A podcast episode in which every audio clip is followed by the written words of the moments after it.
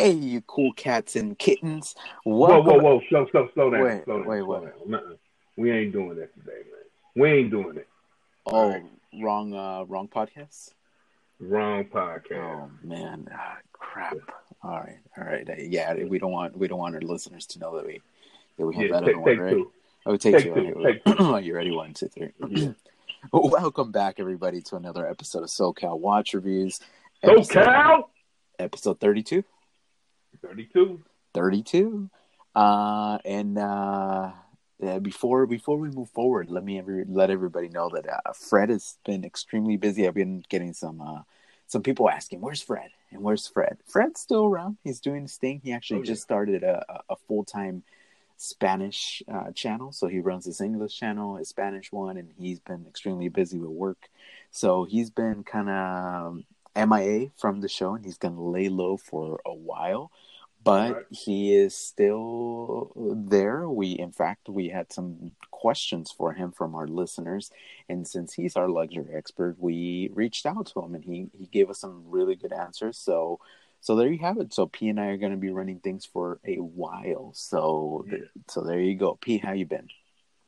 Man, it's it's been very very busy now that the country is partially open, and my wife told me today that uh uh the governor has officially lifted the stay-at-home ban. So it's about to get really really interesting. I'm still not going outside anywhere. I'm going to work and back. Uh, if I have to go out, it'll be for essentials.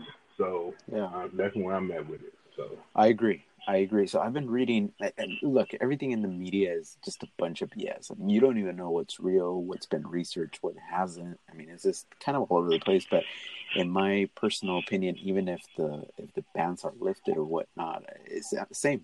You know, I'm not going to feel comfortable. I mean, I was reading just an article this morning that they're projecting that if everything opens up, I mean, potentially up to, I mean, again, this is maybe an exaggeration. That's what media does between four to five million people could potentially get infected or whatever. Mm. So I mean, look, uh, we're just we're just staying low. However, we are helping the economy. You know, if I could buy online and grocery shopping and stuff like that, um, we're definitely you want, doing do, you, do you really want to hear something funny? Sure.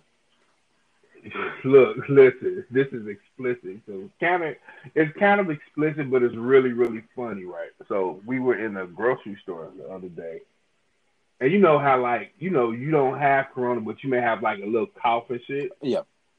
So I had started coughing, and then you know I started getting all these weird looks. Mm-hmm. So I'm like, I said, ah, like that. ah. And I said, oh, never mind me. I don't have corona. I just have a pubic hair stuck in my throat. like that. Oh, And then everybody just oh, looked at me like, wow. And I'm thinking, like, that would have been great for YouTube. Like, you know what I'm saying? If I would have had my wife record that. And she just looked at me like, what the fuck is wrong with you? my boy P's been eating the box too much lately. Yeah.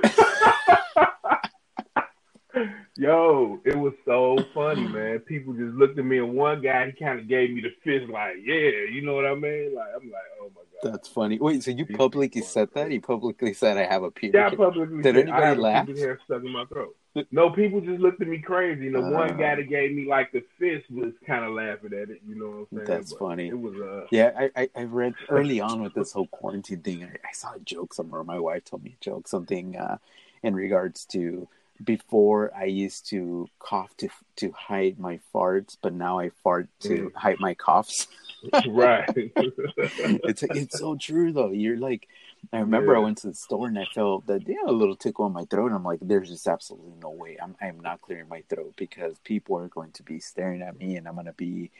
Uh, people are gonna just just just freak out, and I'm like, yeah, I'd rather not do it. But uh, Mhm. but yeah, man, no, it's it's, it's been crazy, and um, yeah, we'll see what happens. You know, um, we'll see what happens. The, I know some countries are, are definitely getting better, and it, it's it, it just feels forever, right? I mean, this quarantine feels like it's been going on for years, and it really hasn't. So I don't know, mm-hmm. man. I just can't wait for for all the cases to diminish, and even then, even if if we get rid of this coronavirus, it's just not ever going to be the same. Uh, but people mm-hmm. do forget. I remember 9/11 happening that that really made an impact on a lot of Americans, including myself. Of course, I was a lot younger. Right. Yes. Sure. But yeah. Uh, people forgot. I mean, kind of, you know, kind of.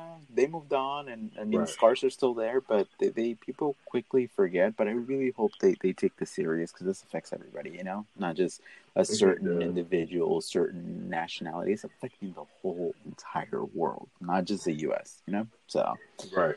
But anyways, man, what are you wearing today?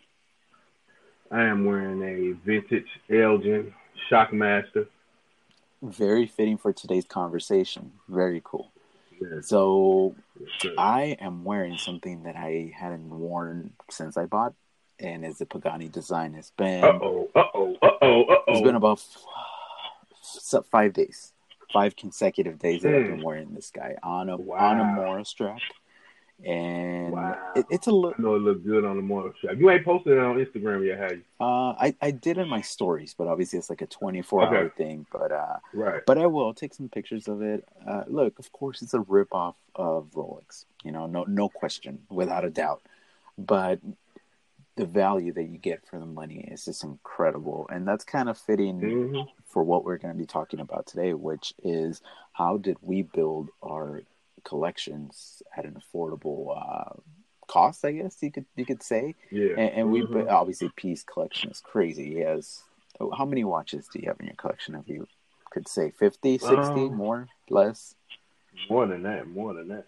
Plus a hundred. Plus a hundred. So P has about a hundred yeah. plus watches in his collection. I got about I guess 13, 14 watches in my collection. So I, I know we're, mm-hmm. we're it's just too many. But uh uh, to each his own, right? It, it, depends what you're going for. It depends if you have a theme. Sometimes you don't have a theme, but but yeah. Before we uh, move on with that, we reached out to uh, community, right, to our listeners, and we had some questions, uh, right? So we basically said, hey, do you have any questions? So we could definitely answer them right. in the next episode. So two of the questions uh, were. So you want? Do you want me to read the questions? Absolutely.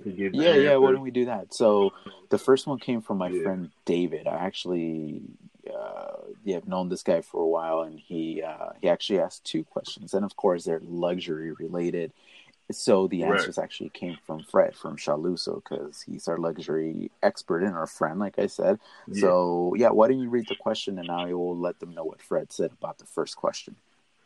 All right, cool. Question number one: Who currently makes the best manual wind movement? Okay.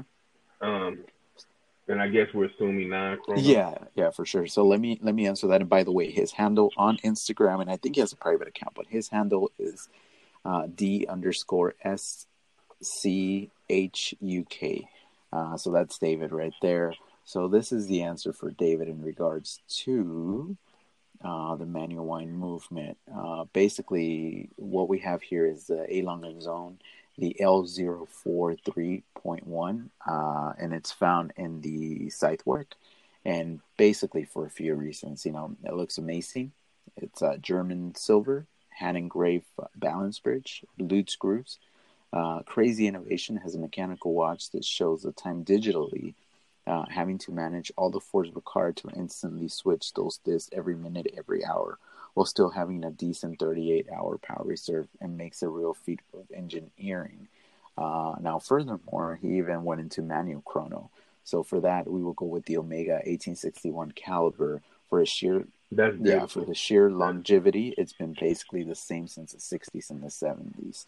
Um, of course, it went to space, used by NASA, and uh, still used by Omega. And last year, uh, you know, the what do you say? Only last year that they feel the need to give it any sort of update with the 3861. So that's answer to question number one what is the best manual wind movement furthermore we even discuss what's the best manual uh, chronograph movement now of course maybe that's uh, he didn't put a price range but that's kind of with the luxury spectrum, right? But affordable chronos, I mean, I would mm-hmm. I would mm-hmm. say, uh, what would you say the uh, Seagull, uh, 19, 1952. Yeah. Is it yeah, 1952, yeah. 1962? My- 19, Something. But anyway, 1950 something. yeah, but they, they got um they got that uh that vintage uh, Venus movement in there. Well, it's not a Venus movement, but they bought the equipment and yeah, for sub what two hundred bucks you get a manual uh, movement. Is it the best? Mhm. Maybe not. Of course not. I've heard some things, but it's affordable and it's a display case back and you can check it out. So uh so yeah, that's question number one. Question number two, what you got, Pete? Uh, question number two is Sky Dweller versus Daytona. Future value. hmm That's that's a great question, and I know the uh, Daytona obviously was uh, a really bad seller for uh, Rolex for many many years, and Sky Dweller still people don't. I don't know. I don't see a lot of people talking about Sky, Sky Dweller, Nah, even though really. I mean, great innovation, great watch. I don't personally like it, but I I, I recognize its uh, attributes. So here we go. So this is Right. what what uh, Fred had to say. Uh, basically, Daytona will stay high. Prices will normalize a bit, uh, but it'll always be one of the top reselling Rolexes just because of iconic status. Of course, easy recognition and lower production compared to the you know sub GMT.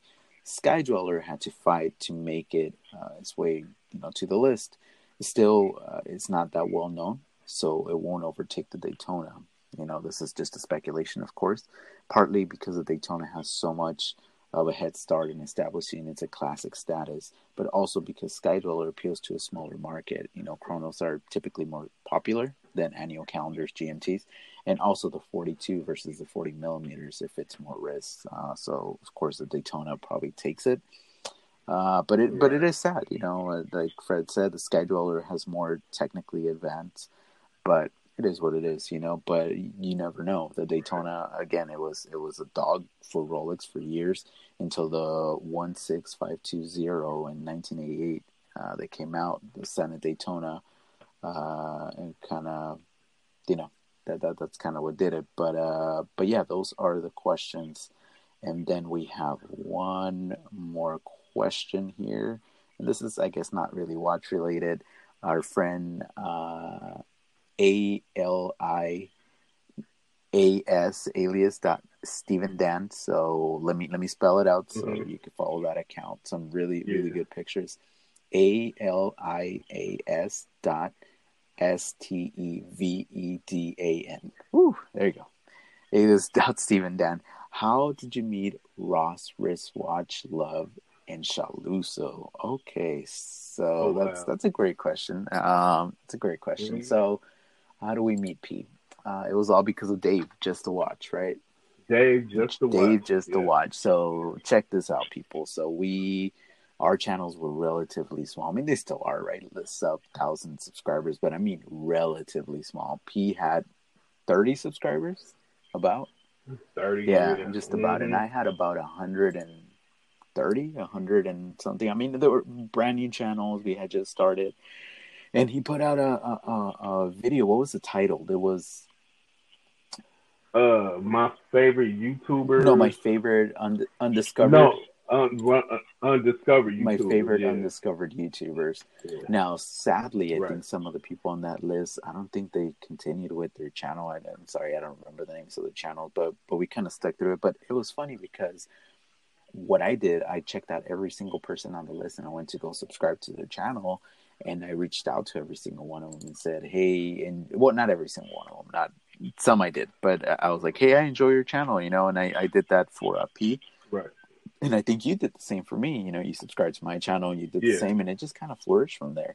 One of the one of the one of the main reasons I think we we I invited P on the podcast was because he was a member of Watch Gang, and he talked about Invicta a lot. So I figured I'm like, hey, that could be a really cool kind of controversial uh, topic on my podcast, and it was a relatively new podcast as well. Right. two two episodes in, three episodes in. So I Yeah, three yeah, four. like three or four, like early on. So I invited P, and he was game. You know, he's like, yeah, sure, cool, yeah, I'll I'll, I'll jump on, and it just kind of took off from there, right? I mean, we we started this this great Right. relationship, and then we we continued talking on YouTube, and then I think Instagram at some point, and I just kind of came to realize that doing the podcast alone was very difficult, and I'm pretty sure I don't enjoy when I listen to a show and it's just one person talking. I like the interaction, and there's something about that human interaction that's definitely important. So that's how we met. And then for Fred, it was a little different. We met on YouTube, and I don't necessarily remember why, but it was one of his videos. I think I found him or he found me. And it was one of those things we just kind of started conversating. And uh, one of the things that that uh, why I wanted to reach out to Fred is because number one, he his channel was just kind of how I wanted to make my channel, which is bilingual. I ended up starting a completely different channel, a Spanish one, but he had a mixture in his channel of both English and Spanish. And not only that, he focused more on the luxury sector, right? So he was very intrigued right. by the affordable aspect, and he basically reached out uh, to me and said, "Hey, I think it's super cool that you have this kind of going for you. That you talk more about the affordable stuff, but not like the the, the lower lower end stuff. You're kind of like more mid tier and I'm more luxury. So yeah, we we kind of I invited him on the show. We did an episode. I'm not sure if P was there for that one, but uh, I think it was before. Okay, no, so it was, before. it was before P became yeah. uh, before he became a, a permanent. And basically, what it was, it was like the something about the value in watches, you know, how we perceive value in watches. So he came at it from a luxury perspective and he was defending that and I was defending more the lower tier, and and it's kind of fitting to what we're going to talk about today. But yeah, basically the the answer is that, and just like with many other people, you know, I became really good friends with different people that are obviously not on the podcast, but yeah, on you know behind closed doors, we we definitely talk to a lot of people, and uh, I think what's even more exciting, uh, at least what I've seen, is some people we've converted to watch collectors, if you will, watch enthusiasts. Um, so it's pretty cool, you know. It's like we, we we're making an impact where it matters, and to all our fellow um, uh, podcasters, you know, I know Scottish Watches, Ten and Two, Two Broke Watch Snobs, uh, and I'm sorry if I'm forgetting more, Hodinkee, Grey NATO, and stuff like that. They made it onto the New York, yeah. uh, was it the New York Post, the New York Times? I'm sorry, and you know they they got highlighted and they talked about their show and all the listeners they have. Obviously, our numbers they're, they're nowhere near uh, what their numbers are, but I, I, think we bring something unique to the table, P. And I, I think you know you and I talked about this. We we bring a different aspect that uh, that a, a lot of our, our, our peers don't, and everybody brings a certain something to the table that's amazing, and it makes every show so unique and so amazing. But I think what we bring to the table, maybe you may call it urban, you may call it you know more minority or, or, whatever you want to call it you know we, we come from a perspective and from a, from a place where hopefully a lot of people can relate or as new collectors come out is like you don't need to have deep pockets to enjoy this hobby and you don't need to be from a certain culture you don't need to be from a for, you know cut from a certain cloth if you will uh, you know if, if right, you like what right. you like because you like it you know i recently made a video um, uh, uh, comparing the Pagani design PD 1639 versus the SKX 007. Two iconic. Yeah, talk your shit. Yeah, two iconic watches, you know. So a lot of people give the Pagani a lot of hate, and you know it's a it's a replica, it's an homage, is is Chinese, is it's a cheap crap, and this and that. Hey, all you guys out there, uh, if you didn't know, a lot of these big Swiss companies, believe me, we've talked to insiders. They produce their stuff in China they're not going to tell you about that but they manufacture yeah. a lot of their stuff in china but they finish it off in switzerland. Mm-hmm. so guess what? Get off your high horse right. and you em- embrace it embrace it you know? But uh but yeah anyways man i i digress. I uh i just i just don't want people to, to think that we're coming off as haters because we're not. We've nothing but love on this on this podcast. And uh we will Absolutely. continue the podcast. Hopefully our listen listener listenership will go up so if you feel like you like this podcast, share it. You know, share it on Instagram, on YouTube. Uh, yeah. You know, whatever, whatever you want. And uh, just full disclosure, uh, P's like he said, the P is uh, schedule got crazy since uh, the reopening of of, of mm-hmm. society, if you will. so recording has become extremely difficult for us. That's what we missed last week. Um, but I don't want anybody or everybody thinking out there that we're going away anytime soon because we're not. We we got some things lined up. We got some people that are gonna come out and uh, uh, speak to us. And yeah, we're just gonna come out with some more cool, fun topics for you guys. And hey, any recommendations you guys have for us?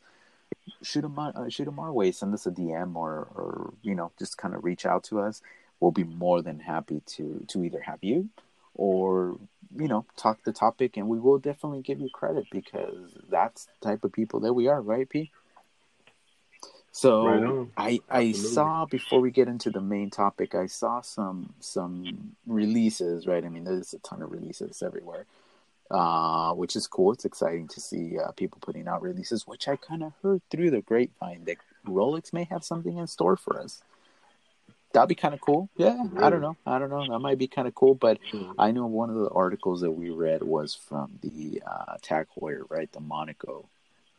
They they did uh right. they did a partnership with uh, the Grand Prix. Uh, you know, Monaco Historique. It's the the limited edition. I completely butcher that, but uh, basically, uh, you know, it, Tag Heuer's been for a long time linked to auto racing, and, and they they are the supporter and the timer, of course. Uh, but they have a partnership with the Grand Prix in Monaco. And basically, they became the official timekeeper and sponsor of both the Monaco Grand Prix and the Monaco Top Cars Collection mm. Museum. So yeah, it's a limited limited cool. edition Monaco. Uh, how do you feel about it? it? Has that that kind of red, kind of maroon uh, dial mixed with kind of like silver? I've I've been I haven't liked a lot of their watches lately, but this one here, I think I'm feeling. I really like the red and the dial and the red on the chronograph. Um, I love the position of the function pushers. Um, and with that black leather strap, I think that this is a banger. I would bang oh, it. you would bang it, huh? um, yeah, not, not a, uh, something about the Monaco just it's never done it for me. I, I think it's the it's the case design, right? It's it's uh, it's not so much the innovation right. and, and, what they have going on. I think it's more the case design. I, I'm not a fan of square watches. Um, I think the Reverso I could get behind. I think Cartier I could get behind like a tank. Um, but this looks a right. little different, and I I've seen a Monaco in the metal, and I just I don't know. Mm-hmm. I don't know. You ain't you ain't feeling the way that red. Not a not a huge fan of red dials, to be honest with you. Um, it does remind me though, of course, you know the, the, the dial and the sub dials on the on the main dial remind me of uh, gauges on a vintage car, and of course, uh, being a car guy, I could get behind that, and I think it's cool and it's very fitting, of course, because they're they're partnering up with a with a car um, uh, you know theme here with the with the races and all that, the museum, all that stuff. So it, it definitely gives it uh, you know that that vibe of like a vintage F one car. Uh, but but anyways, right. uh, yeah, that's coming in at it's a limited edition, a thousand a thousand pieces and sixty eight hundred bucks. So it's not, I guess it's not breaking the bank. I think if it was over ten thousand dollars, it would be. No. But sixty eight hundred bucks if you're a fan of you know the the, the races or tag or uh, yeah, this is an okay looking watch. Not not my not my cup of tea, but uh, but yeah, we definitely had to talk about it. And the other one, it also has a. Uh, it does with the, with their own uh, with their own movement, so yeah. that's cool. I always I always enjoy a good right. uh, see through display case back. Although I think they kind of killed it by putting printing on the actual display case back. I know Grand Seiko has done that for some of their models. And it kind of it kind of takes away from the exhibition case back. It's like if you're gonna have an exhibition case back, why in the world are you gonna put some printing on top of the case back, right? I mean, it should be clear. Right. Whatever. Right. Uh, the other one that uh, that came out that uh, it's it's a collaboration. It's Grand Seiko. So they're collaborating with Watches yeah. of Switzerland and their latest Mount Iwate dial GMT. Beautiful watch. Um, Uh, basically, you know, with with the theme of of Grand Seiko, they always go for a theme, right? So it's a it represents the the summer or the winter or the autumn or whatever. So for this, they wanted to capture basically, if I read that correctly, the the green dial has this really cool texture to it. So they wanted to capture what it would be like driving through Mount Iwate. Now I haven't even seen pictures of that mountain um, or that drive, but I would imagine mm-hmm. it's it's beautiful.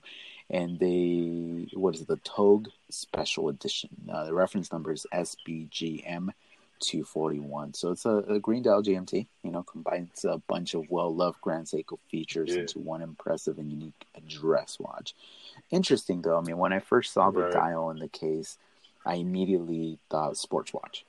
So the fact that they didn't present this with a stainless steel bracelet or titanium bracelet or whatever, rather they use a crocodile printed uh, leather strap, right. kind of confused me a little bit. It doesn't look bad. It doesn't look mm-hmm. bad. You know, dimensions are what 39, 39.5 by 13.7. 39. sapphire crystal. Yeah. What Water resistance, I'm a little disappointed. You know, at three atmospheres, so that's that's not great at all.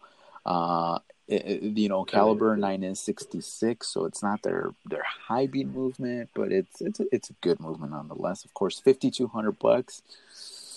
Mm, coming out in July. Uh, of course, you can't deny that Grand Seiko has fifty two hundred dollars. Yeah, you can't deny that uh, Seiko has some of the best styles. Period. I mean, the, the finishing, the the texture, the the attention to detail. Of course, Zaratsu polishing in a lot of their cases is it's just incredible. You know, they have they have captured something in the market that not a lot of people can capture. That's uh, just beauty, beauty in a small little, little small little object. Just just all the all the details that go into it. If you're a Grand Seiko aficionado, you, you know what I'm talking about it's it's all about the details, the minute details, and innovation too. You know, not particularly with this one, but their innovation. You know, spring driving movement is is incredible. You know, it, it dwarfs a lot of the big Swiss boys. You know, and and the German boys too. So how right. do you feel about? Right. So how do you feel about that strap though? Like, because I would have loved the strap to like match the dial. Mm, yeah, yeah. You know it, I mean? It's I don't necessarily like that green stitching going down the, the sides of it. And I just think that's kind of tacky. That's I don't know. I just I, I think the leather, the brown leather, and it just clashes with the watch. I might be completely wrong, but it, it just, in my opinion, it just clashes. Uh, it doesn't look right. I, I would, like I said, I would have liked to see uh, a metal bracelet on this guy it, because it, it's a sports watch. I mean, in yeah. essence, it looks like a sports yeah. watch. Uh, and right. maybe they should have thrown this leather as an option, uh, or maybe like a nylon. Uh, I know Christopher Ward does something really cool where they have like a, a rubber or, or, silicone. I'm sorry, silicone strap that's kind of like a hybrid between a nylon. So the top would be nylon, and then everything else is rubber. So you have like a, a mixture of, of both worlds, and I would have loved to see that with like olive green, olive green uh, nylon uh, that would have been super cool. But right. nonetheless, I mean, look, the cool thing about about watches is that you're able to change the strap on them, right? Uh, but I mean, if you are spending yeah, for sure, for sure. over five thousand dollars, I want to spend the money on something that I want to keep it OEM and it's gonna look cool. I just don't feel like this right. leather strap for me does it with this uh, with this dial. But the dial's stunning. I mean, it has these yeah, Dallas, absolutely. Dallas, is beautiful, man. That green. It's like, like, these oh little. You know, and then if you look a little closer, like I don't know how it, it, it it's like a dark tree like green. Yeah, yeah, yeah, for you know sure. what I mean? It plays with the light, of course, uh, definitely, just like anything else they have. But it is just, I would love to see this right. in the metal. But uh, but yeah, there you have it. I mean, there's just so many more watches that we can talk about. I know Cartier uh, came out with a bunch of Hamilton. Hamilton got one. Everybody, but we'll talk about them in other episodes. For now, we just kind of wanted to highlight these. I know Seiko just came out with some with some beast as well, right? Some Arnies and right. some other cool prospects. So uh, mm-hmm. there's a mm-hmm. lot going on. Not enough money for us going around, but. But for today's discussion, you know, we wanted to mm-hmm. highlight something because uh, we recognize that we have a lot of new collectors listening to the show, some seasoned collectors as well. But uh, you know, questions that we get time and time again from people, especially new collectors, is always like, uh, you know, what do you think about this watch? What do you think about that watch? Um, how can how can I build a collection for X amount of dollars, right? And the whole thing about watches is you go into it, or at least I, I could speak for myself. When I went into it, I need Rolex, right? I need the big boys. And when I was looking at the prices, I freaked out and I was like, how am I supposed to be a watch collector? How am I supposed to own these cool pieces when these prices are just ridiculously high? Right. And then I, I saw the Omega Speedmaster, never heard of that watch before in my life until I really got into watch collecting. And then again, how in the world am I going to be able to afford this? Um, so I went the route of Seiko, Seiko SKX, and everybody knows Seiko, the value that they bring. But then I got stuck into this hole where I was like, okay, cool. Uh, I love my Seikos, but I really want to get into some Swiss watches because that's what Instagram is dictating. That's what YouTube is dictating. That's what uh, social media is dictating. Right. Uh, which, by the way, we, we're planning on doing another episode basically talking about how Instagram and how social uh, media is ruining watch collecting. So if you're interested in that, you got to stick around. You gotta, you gotta, you know, stick around for a future episode. But, ba- but basically, yes, sir, yes, sir. That's kind of that's kind of what we want to talk about today. Don't if you're a new collector or even a seasoned collector, don't don't feel like you can't own something. Yeah, I mean, we're not talking a Patek here, an AP, or a, a, Rolex. There's just no way around it, you know, unless you steal it or unless you buy a replica, then you could get it affordable. But other than that, I mean, you're gonna have to spend the money. But there's there's another way of collecting watches, and it could be a German watch, a Swiss watch, uh, yes, Japanese watch. It doesn't matter. Um, so P, why don't you start us off? Well, what are your what are your thoughts on this? Um, I personally, when I first started collecting, collecting a few years ago, when I really first started getting into it, um, I had no idea of the actual like like the watch world, kind of like because I come from like like the Prince world with music and movies and stuff like that. Like I understood that, you know what I'm saying. But when I started getting into like the serious watch collecting, it was like amazing to me, and I don't think that I really understood until I started going vintage. You know what I mean? Um, I think the vintage market is a great place, not necessarily for people to start. You know what I mean? Because like I started out with like Invicta and like uh, lower end right. And stuff like that. But the vintage market like it's so much value in the vintage market, and I say this all the time in my videos. I think I've told you this, Miguel, that the vintage market, pieces in the vintage market are eventually right. going to start going up in price. So right now is a great time to get into it.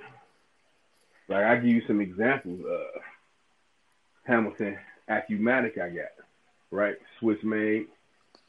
Got it for seventy so bucks. what you know what I mean? Why don't you tell the people? Let's condition. let's compare that to like a, a khaki field, right? So a, a brand new khaki field is going to run you what, four hundred bucks? So if you could pick up a vintage bucks. Hamilton, it's coming from the same brand. It has an automatic movement, right? Automatic movement automatic, for automatic movement. bucks. Now, some disclosures because I know people are gonna come out with their pitchforks and and gonna want to say like, oh, well, you guys didn't say this. So let's talk about the downfalls of vintage right. watches. So let's get that out of the way because I don't want people to think that we're not aware of it or that we're we're just kind of hiding that, um, right? Or that we have a secret agenda that we're going to start a a vintage watch shop no, and we're going to no, start no. selling watches. That'd be kind of cool, but uh, we're not in it to make money, you know. Yeah. no. The thing yes, about vintage yes. is you have to shop smart. You you just can't look at something and be like, oh, it's cool. I'm gonna go ahead and get it. You know what I mean? You have to look at who the seller is. You have to ask questions. You have to do all these things in order to come up with. And sometimes you to have even have to hold the seller out on price. You know what I mean? Because again, like they just trying to get rid of something, trying to sell something, and they'll eventually bend if you bend them enough. But you know, you you have to do your investigation. You just can't jump into Yeah, something for because sure. it looks cool. You know what I mean? Like like my my thing on eBay is if someone doesn't have a ninety seven percent rating and above, I But won't even, buy let's take that. Let's take that even further. And if Oh, sorry. and if I okay, and if I send them a message and they don't respond within Yep, a certain amount Yep. of So hours, this, I won't this, buy from the, them. either. the, so there's certain things to you know eBay what I mean? And I've bought on eBay a lot. I know P starting to get into it. I've been buying on eBay for about close to 20 years now. So I and I've sold on eBay for about Right. about 10 years now. So I know the ins and outs of eBay um pretty good. So here's here's the thing. P you hit the nail on the head. I actually won't buy from anybody that has less than like a 90 98.5% rating. But I take a lot of things into consideration. Number one, what am I Yeah. buying? Right? In this case, watches. Uh, number two, does this person sell watches, or is it a one-time type of thing that they bought at a state? You know, which would be, yeah, that's another one because a Right, lot of yeah, times that, that really is a gamble because these people may be honest. They'd be like, hey, I don't know. Well, um, the watch is running, in my opinion. I mean, it's been keeping time, but it's like, well, they don't really know. You know, they probably just watched it uh, just a, just a few times, maybe over a 24 hour period. And it's okay. I mean, at that point, you just start asking a bunch of questions and asking for more images. You know, if the seller is motivated, if the seller is transparent, if the seller cares about what you have to say, then um, they're going to comply. Because the the thing about it is, if somebody's trying Right. to get rid of something and they're not getting back to you, they're just being kind of deceptive.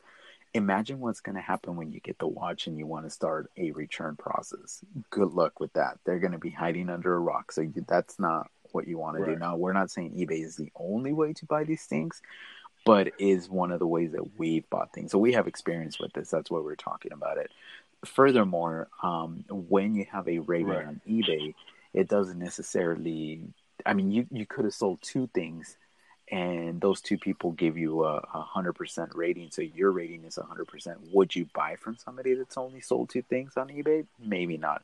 So you need to look at the the amount of items that they've Right. sold because then you start looking at the percentages and that's where it makes sense, right? So somebody that sold 2000 items and has a 99.9% rating, you know they're they're good people to buy from. As opposed to somebody that sold 10 items Right.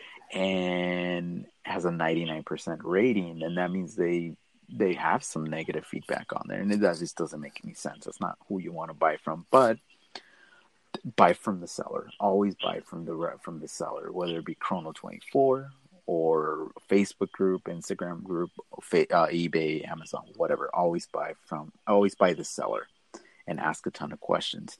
The thing about vintage watches Right. that make it a downfall is uh, several things, right? So materials, you know, a lot of times, a lot of those vintage watches don't have sapphire crystals. Um, a lot of times, those vintage watches haven't been serviced, right, for a long time. It's been maybe years. Maybe the the, the thing is is running, but it's running dry, and now you need to service it. So yeah, you picked up a, a watch for seventy bucks, and now the servicing is going to cost you 200 bucks. So then you got to ask yourself well Right. do i want to pay $300 for that watch or should i just buy something new something modern? That comes with a sapphire case uh, i mean sapphire crystal and you know brand new stainless steel case or whatever right? Um, so full disclosure we know vintage watches are a gamble.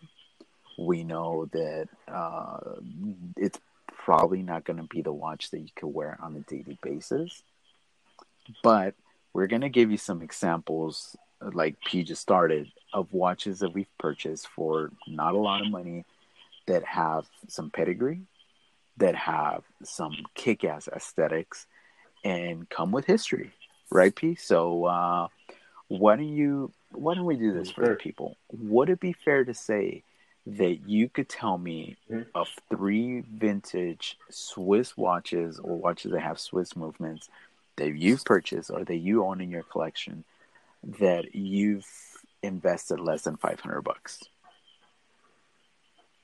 I could do the same. Yeah, so do what, why don't you start? Give him give him an example Yeah, of three watches that you've purchased for less than 500 bucks. Uh, okay. The first one I just mentioned is the Hamilton Hamilton Accumatic uh, from 19. I want to say I think 65. I could be wrong. It's on my Instagram. You can look it up. Hamilton Accumatic. That was 70 bucks. Uh, then we have uh, vintage Bulova Royal Clipper. Um, I think I paid 40 for this one, I believe. Has a Swiss movement in it. And the last one, I am going to say, you know what, I go ahead and say the one I got Okay. on now. Um, my Elgin Shotgun. Yeah, for sure. You know what I mean? Uh, shoot, I think I paid about Yep. Yep. So bucks. all in all, even way less than 500 bucks. You know what I mean? With. So Yeah, way less. You know what I mean? And each one, each company has history. You know what I'm saying? Ain't the Elgin it ain't like this bullshit they got in Walmart. You know what I'm saying? If you don't know Elgin history, you need to go back, research it, check them out. You know what I'm saying? After '69, they totally failed, but yeah, no, You for know. sure. it is. Yeah, the, the you know another an, another uh, cool thing about these vintage watches is the charm, right? So so what is we, we talked about this in another episode. So what Yeah. are watch companies now doing? Well, what they're doing is they're borrowing quote unquote from the vintage world and coming out with all these reissues. Well, if you're able to own Right. a piece of history and you're able to own those aesthetics like the real deal for a fraction of the cost, why wouldn't you? Right? Now, I, I get it. I get that vintage watches Right. are a little smaller, and a lot of people go, "Well, yeah, vintage watches are super cool, but you know, I'm not gonna I'm not gonna be wearing a 34 millimeter watch." Well, guess what? There is Well, I was like that at first, though. Like I was like that at first, like like where I didn't want to put something. and you have a big wrist. Tell the people how, how how big your wrist is. Right. So Right. if P's wrist is Um, seven, and, seven a and a quarter, quarter. and he's able to rock 34 millimeter watches and feel confident Yeah. with his manhood, and not only that, but he looks Yeah. elegant while For while doing so. It, it's just a matter of personal perf, per, personal preference. You know. And to be honest with you, we both Right. own big dinner Exactly. plates uh, of watches. Like my Bulova Precision is that that guy is a Mhm. beast. Is like forty five millimeters, and it's super heavy, and I still rock it. Like who cares? And then I have Right. And I'm looking at an Invicta There Venom right now So, that's 50 P's millimeters. able to rock both.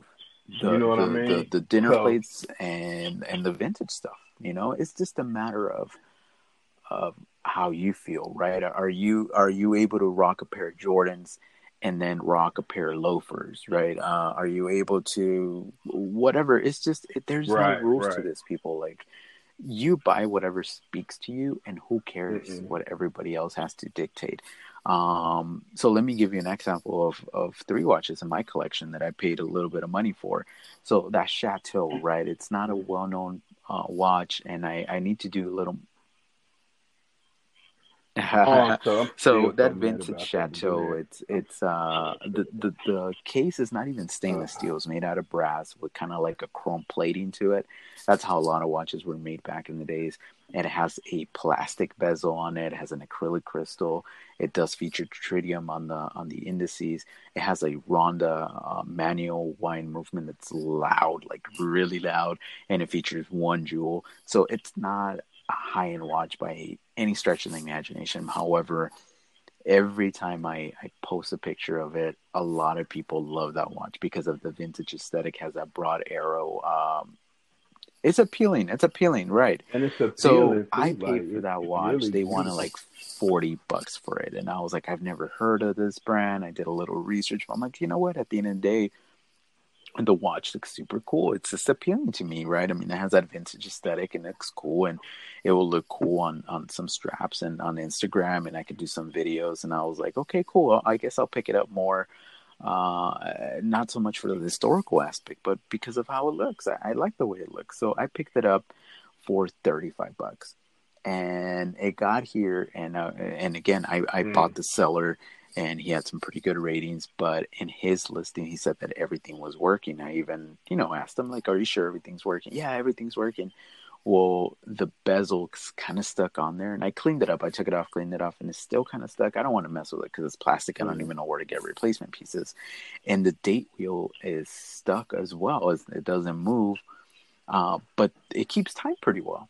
So I reached out to him and said, "Hey, you said it was right. working uh, but I don't want to return the watch because I really do like it, and you know, for for the amount of money that I got, it, it just doesn't make sense. So I worked out a deal with him where um, he gave me a, par- a, partial refund, and and uh, you know, and just kind of worked out that way. That I, I, I actually know the watch was 40, 45 bucks. I ended up getting a partial refund, and um, and the watch would have ended up costing 30 bucks, like 30 bucks, 35 bucks. But anyways, because I, because I open a a, a, a thing uh, a claim with eBay, they he couldn't partially refund the money. Long story short, um, he's like, "Hey, I can't send you the money for whatever reason, but I know you mentioned that you like vintage watches. I actually have this vintage Bulova in my collection. It's an N3 date. It kind of has like cushion case. It's missing a crown and a stem, and the dial's a little weird, but I think the movement, everything is working. He's like, instead of giving you the refund of, you know, 10, 15 bucks, why don't I just send you this watch for free? I was like, okay. So that's actually in the mail. So I haven't gotten it yet. I'll send you a picture, P. I think it's you're gonna like it. So yeah, I mean, for 35 bucks, I ended okay, up basically cool. getting two watches, and now the other one, the uh, Girard Perregaux a lot of people go, dang, that's a nice piece, and that looks mm. like a mm. heavy piece, and people think that I paid top dollar for it, maybe a thousand dollars for it, maybe. I ended up paying for that guy. It's a gold plated guy, uh, beautiful manual movement. Everything is fully functional on it. Uh, I got it for less than 150 bucks. Um, so, and, and, he wanted more. I just mm. negotiated you know, and another one in, in the collection uh, that I picked up relatively inexpensive was my Seiko Flightmaster. I talked about that before. I picked it up used for like 120 bucks. So I have Japanese, I have Swiss, right. and Girard Perregaux, man. I mean, that's that's some luxury stuff right there. I mean, if you want to pick up a brand new GP right now, we talked to uh, Nicholas oh, about oh, yeah. it. Fierce Watches. It's so underrated and I have a feeling that watch is going to go up in value, you know, and, and it's crazy that I was able to pick it up for that cheap. And there's still a bunch of GPs floating around for that price. So yeah, don't don't be turned off by vintage watches right. now. If you want to get into vintage Rolex or you know high end Omegas, then yeah, you're going to be paying top dollar because they're they're rare and they're unique pieces. But uh, even an Omega Seamaster, right? I mean, you you want to get into Omega that's the way to do it. That's the way I did it. You know, when my my my first luxury piece, I guess, quote unquote, right. was an Omega Seamaster from like the '60s with a, a seconds repeater at the bottom of the dial. Ended up picking up that guy for 375. This is about four years ago now. And ended up flipping it for a little bit more and, and mm. saved up, and that's how I was able to uh, pick up my Omega Speedmaster, my automatic one and it's just a matter of of how you look at it right? And a lot of people have different rules to their collection right? I'm just going to do vintage. I'm just going to do modern. I'm just going to do swiss i'm just so yeah, i think as a watch collector the the beauty of it is that everybody has their own their own ideas of how they're going to build a collection right? But there's no right there's no wrong. Right. Absolutely. I mean, look at look at Jody, right? Uh, from just one more watch his channel really focuses around the Chinese specials, right? every once in a while, he brings some heavy hitters on there and reviews them, but his whole core demographic or core audience is more focused on the inexpensive um, uh, pieces, the Paganis, uh, the God, I don't even know this. Uh, L'Oreal, all, all, those, all those pieces, L'Oreal. and all these, all these like uh, imitation uh, G Shocks and stuff like that. Yeah. If that stuff speaks to you and that's your budget, go for it. How does the watch make you feel? You know, we we discuss this over and over and over again in this channel, right? Uh, or in this podcast. And yes, we look, we we like luxury pieces, but the reason we don't really talk about them too much is because we can't afford them. And it's like we admire admire the the craftsmanship and we admire them kind of like how we admire Lamborghini or or, or a Ferrari but we can't afford them and furthermore, right. P, why don't mm-hmm. we tell people? So, you and I have had some really interesting discussions in the past where we go, hey, we've had this amount of money to buy a luxury piece. We had ten thousand um, dollars. Would we actually buy a luxury piece, or would we feel guilty knowing that we are not well off in that way, and we want to use that money in a different way to maybe help our family, maybe do some some better investments and stuff like that, you know? And I, I think it, it kind of the, the the the senses that we came to is like me as a watch collector. I don't think I could see myself spending over I don't know what was it like thirty five hundred bucks on a watch. Yeah, so it's it's it's more thirty five hundred. It's more so yeah. the the the idea that I as a human being growing up the way they did I did, which was I don't want to say poor, but it was uh, we we we were we were below middle class. So growing up that way, seeing how my mom is, right, right. struggled to even put food on the table and everything and and obviously I'm not not in that in that same uh, boat anymore but to be able to spend this kind of money on a luxury watch it makes me feel guilty it makes me feel like I'm overspending right well, well I think our I think our cap was thirty five. Absolutely, yeah, yeah, yeah. And then again, vintage because you could go into a nice Rolex Datejust you know, different references, different things. Uh, you could get a birth year watch. Right. Um, hell, you know, thirty five hundred bucks. You could get. You could say, okay, I'm gonna I'm gonna split that into three, and I'm gonna get a a thousand dollar watch, a thousand dollar watch, and a fifteen hundred dollar watch. And you could pick up some really really nice things and, and new stuff too, like Oris Diver right. sixty five. You know that that that could be had for twelve hundred, maybe a little bit less if you mm-hmm. get a mm-hmm. pre owned one. So it, it's just how you yeah educate yourself. I guess is what I want to say. Right? It's it's not about don't em- emulate people on Instagram. A lot of these people you don't know their story. It's it's all smoke and mirrors. You know, a lot of them. I've I've I've heard through the grapevine that they don't own these pieces. They they they pretend they do, and they either go to jewelry shops or they borrow from their right, friends, yeah. and they they want to flex like it's theirs, and it it, it really isn't. And, and you know what? That's fine, but just just just keep it real. You know what I'm saying? One thing about our Instagrams, and Absolutely. Channels, whatever, whatever you see on our channel yeah. is ours. Yeah, nothing is borrowed. Is Everything is we owned. We don't have sponsorships with anybody. I mean, and even if we did, we will be completely transparent about it. You know, but I guess Oh yeah, and even if I got yeah. to watch it with somebody else. Yeah, no, no, for sure. And and don't like, think that because you own a certain piece, it represents status, right? I mean, a, a watch is a status, but Bill Gates is one of the richest men in the world, and talked. We've talked about this. He wears a Casio Duro, and a Casio Duro could be had for less than mm-hmm. fifty bucks. It's a, it's a, yeah. it's a, it's a good watch, but it's not a great watch. Yeah. It has a quartz movement. I mean, it's it's a little oversized in my opinion, like 43 millimeters, but it's a watch and it works and it has some history yeah. to it.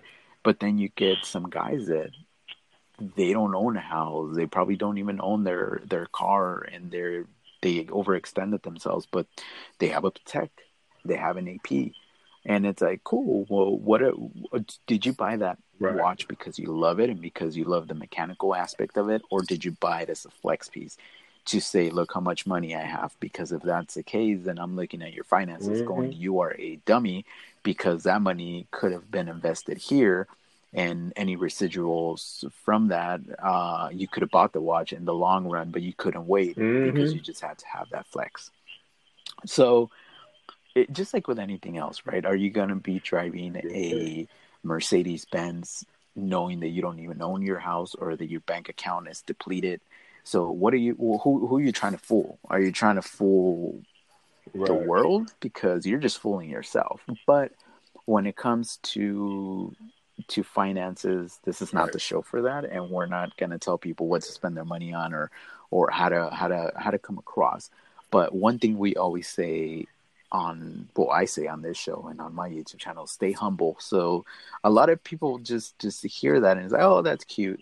But really reflect on that. What is what does stay humble really mean? And it, it, it speaks to so many different levels of your life, not just watch collecting, but right. being a genuine person, being humble, even if you amass a crazy amount of, of success, staying humble is the most important thing you can do because you could be relatable and people are gonna like you. You could have all the money in the world and people hate you and you come across as a douchebag.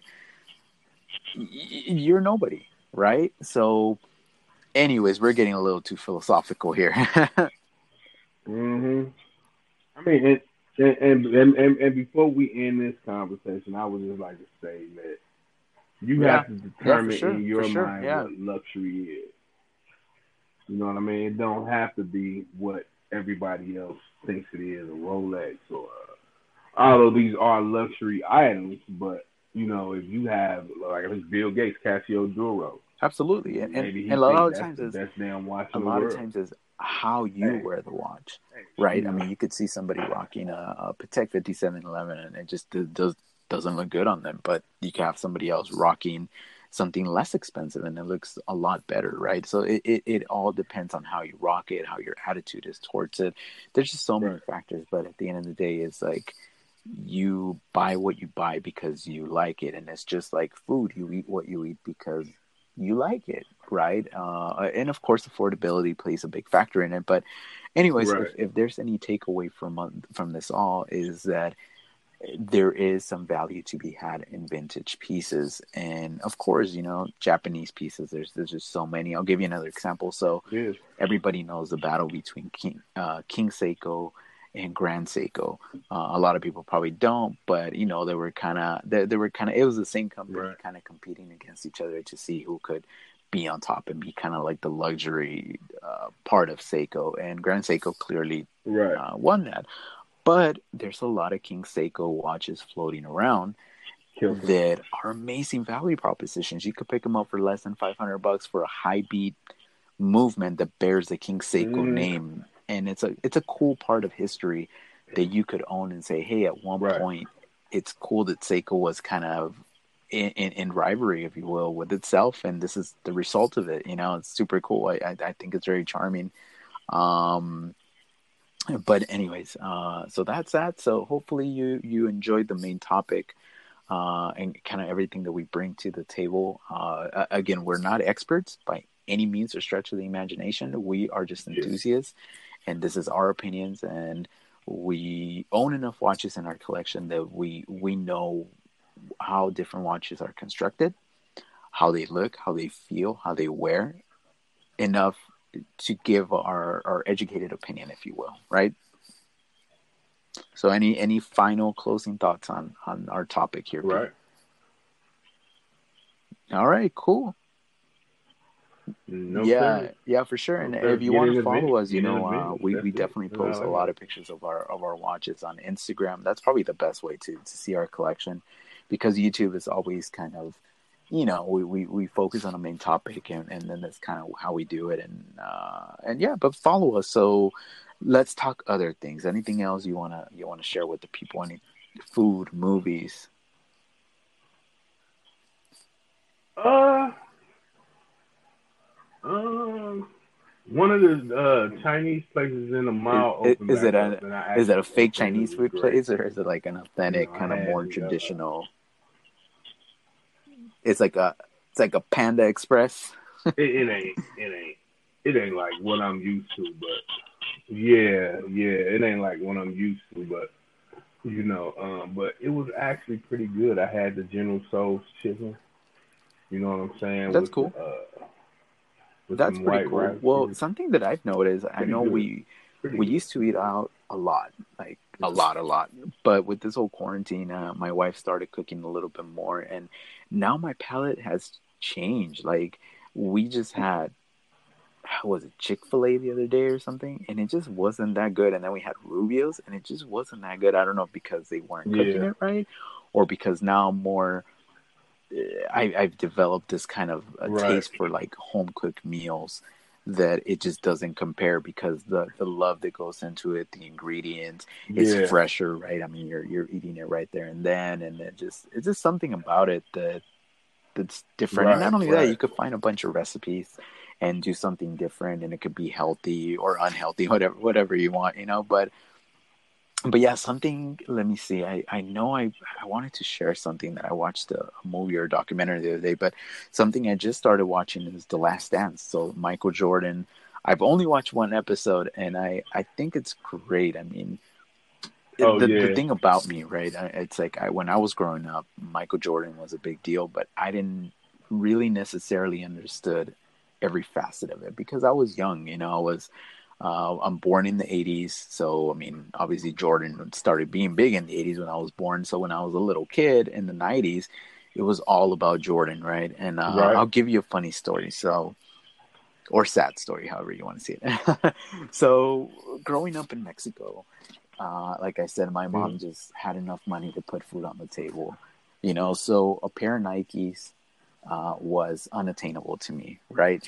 I I um, I pleaded with my mom for many, many years growing up. I was like eight, nine years old when I, I aspired to be like Michael Jordan, right? So I, I, um, I know Nike was kind of the big company, mm-hmm. so I asked her for a pair of Jordans, and she pretty much laid it out on me and said that it's impossible. We can never afford a pair of Jordans. It's it's it's crazy.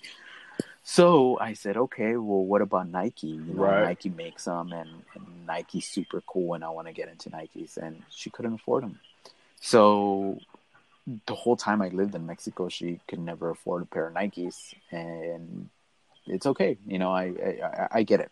So fast forward, I came to the U.S. when I was, or right. back. I'm sorry, back to the U.S. when I was 13, because I I was born in the U.S., moved to Mexico, came back to the U.S so I mm-hmm. share the same sentiment with my father about right. the Jordans and the and the Nikes. And again, he was in a different financial situation, but my dad is very frugal, so a pair of Jordans was never going to happen.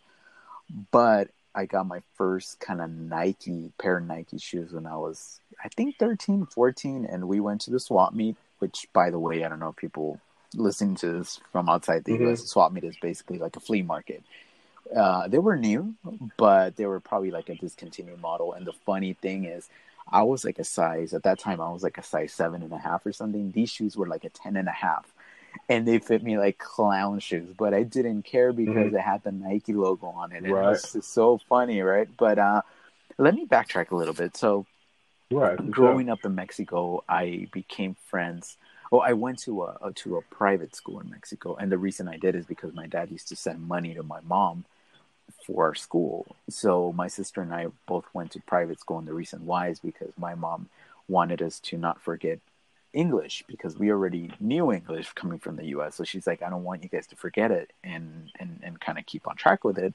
And I've heard private schools are better here in Mexico, whatever. So we went to private school. Well, unfortunately for me, I was the poor kid going to private school because yeah, I was there because my dad was paying the tuition, but all my peers were rocking Nikes. They were rocking really cool stuff that because their parents had money.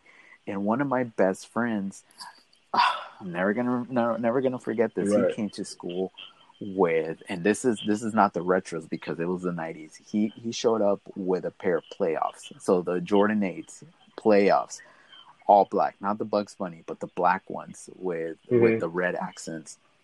And oh my god, I fell in love with those shoes, right? So um I, this is so sad. So I used to love them so much that I that I would ask him like, "Hey, do you mind if I touch him? Like if I touch the little the little you know leather part or whatever?" And he was just like, "Oh, okay, yeah, I guess." So I would like touch the little furry part, you know, and and just kind of feel like the quality of them. And I was just so enamored by these. And then I remember one time I went as a as a play date to his house. I was, you know, I was young. I was like right. 11, 10, 11 or whatever.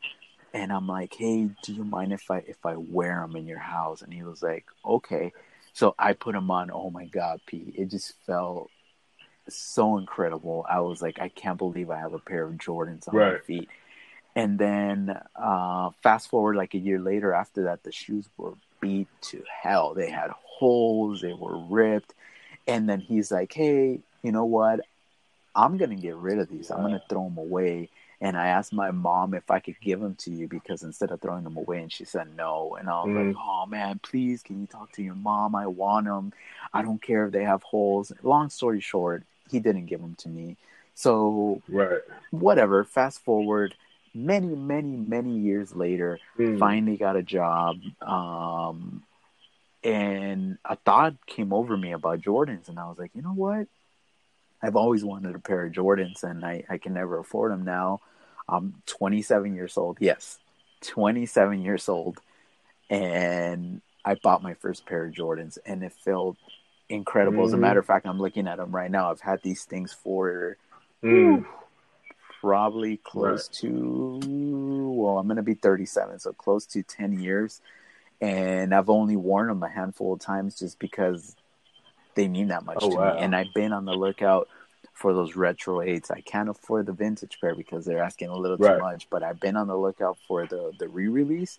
When they come out, I told my wife I am buying that pair and I am not wearing them because that is going to represent my childhood. It's going to represent something that I lusted over for so long and the struggle. People don't understand the struggle when they, the can, when they say, "Oh, the struggle." uh, whatever they, they don't know they don't know what it's like to not have food on your table they don't know what it's like to not able to mm. own things for years even if you want to so this whole luxury game look rolex is my grail and I, I know at one point i will own it when i'm financially well established and i feel like i'm there but even if i don't it doesn't mean that i can't enjoy watch collecting so anyway right. so going back to the last dance is pretty good so far right. the documentary really gives you some insight uh, of jordan and what he did and how he changed the game and, and it's incredible that his talent is just incredible and i obviously haven't even gotten to the part of him as a businessman um, because he's an incredible businessman and, and yeah right yeah but uh, but yeah, well, I'll, I'll check it out. It uh, I'll finish it off. So that's that's what I got, P, and uh, that's what you got. Uh, where can people find you? Right. Everywhere. Okay. What FBI FBI is most uh, everywhere. You heard it here first. That's where you can find them. uh, Instagram. Right, right. That's it. That's it. Instagram, Facebook. Are you serious about MySpace? YouTube, I, have always I think MySpace. Oh, LinkedIn, oh, okay. I'm like, is that um, even a thing? Like, I don't, I don't even know. no, nah, I'm, I'm, I'm bullshitting about MySpace.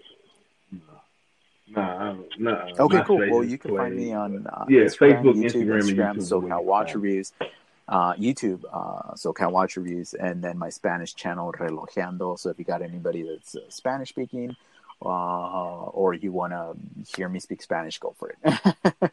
that's that's the channel. Basically, every every video that I make in English, I make in Spanish. Yeah. And we've actually haven't even done our 10 minute wind down videos, which I miss. They were we need to get back on it because it was great segments. We heard some really positive feedback. We need to get back on seen them yet, go check them out on Pete's Channel on my channel. What we do, the premise of it is we take a watch, an actual watch model, and we discuss uh, the good, the bad, and see if we recommend it all within ten minutes. So it's a back and forth. We record it on Zoom. So there you go. Check us out. Right. And if you like this episode, please help us out. This is episode mm-hmm. uh, 32. So we we are getting there. Um, hopefully, we hit that 50 milestone pretty soon. We just need to get back on track. And again, if you have any ideas, if you want to be on the show, reach out to us. We're we're cool peeps, and uh, we don't yeah. care. We're just down to earth. If you haven't figured that one out by yet, now, by uh, but but yeah, yeah, uh, reach out. And uh, Pete, thank you so much for for another hot one and uh, and yeah, man, enjoy your day, and sure. uh, hopefully everybody listening, you enjoy oh, this episode. Yeah, As always, my friends, stay humble.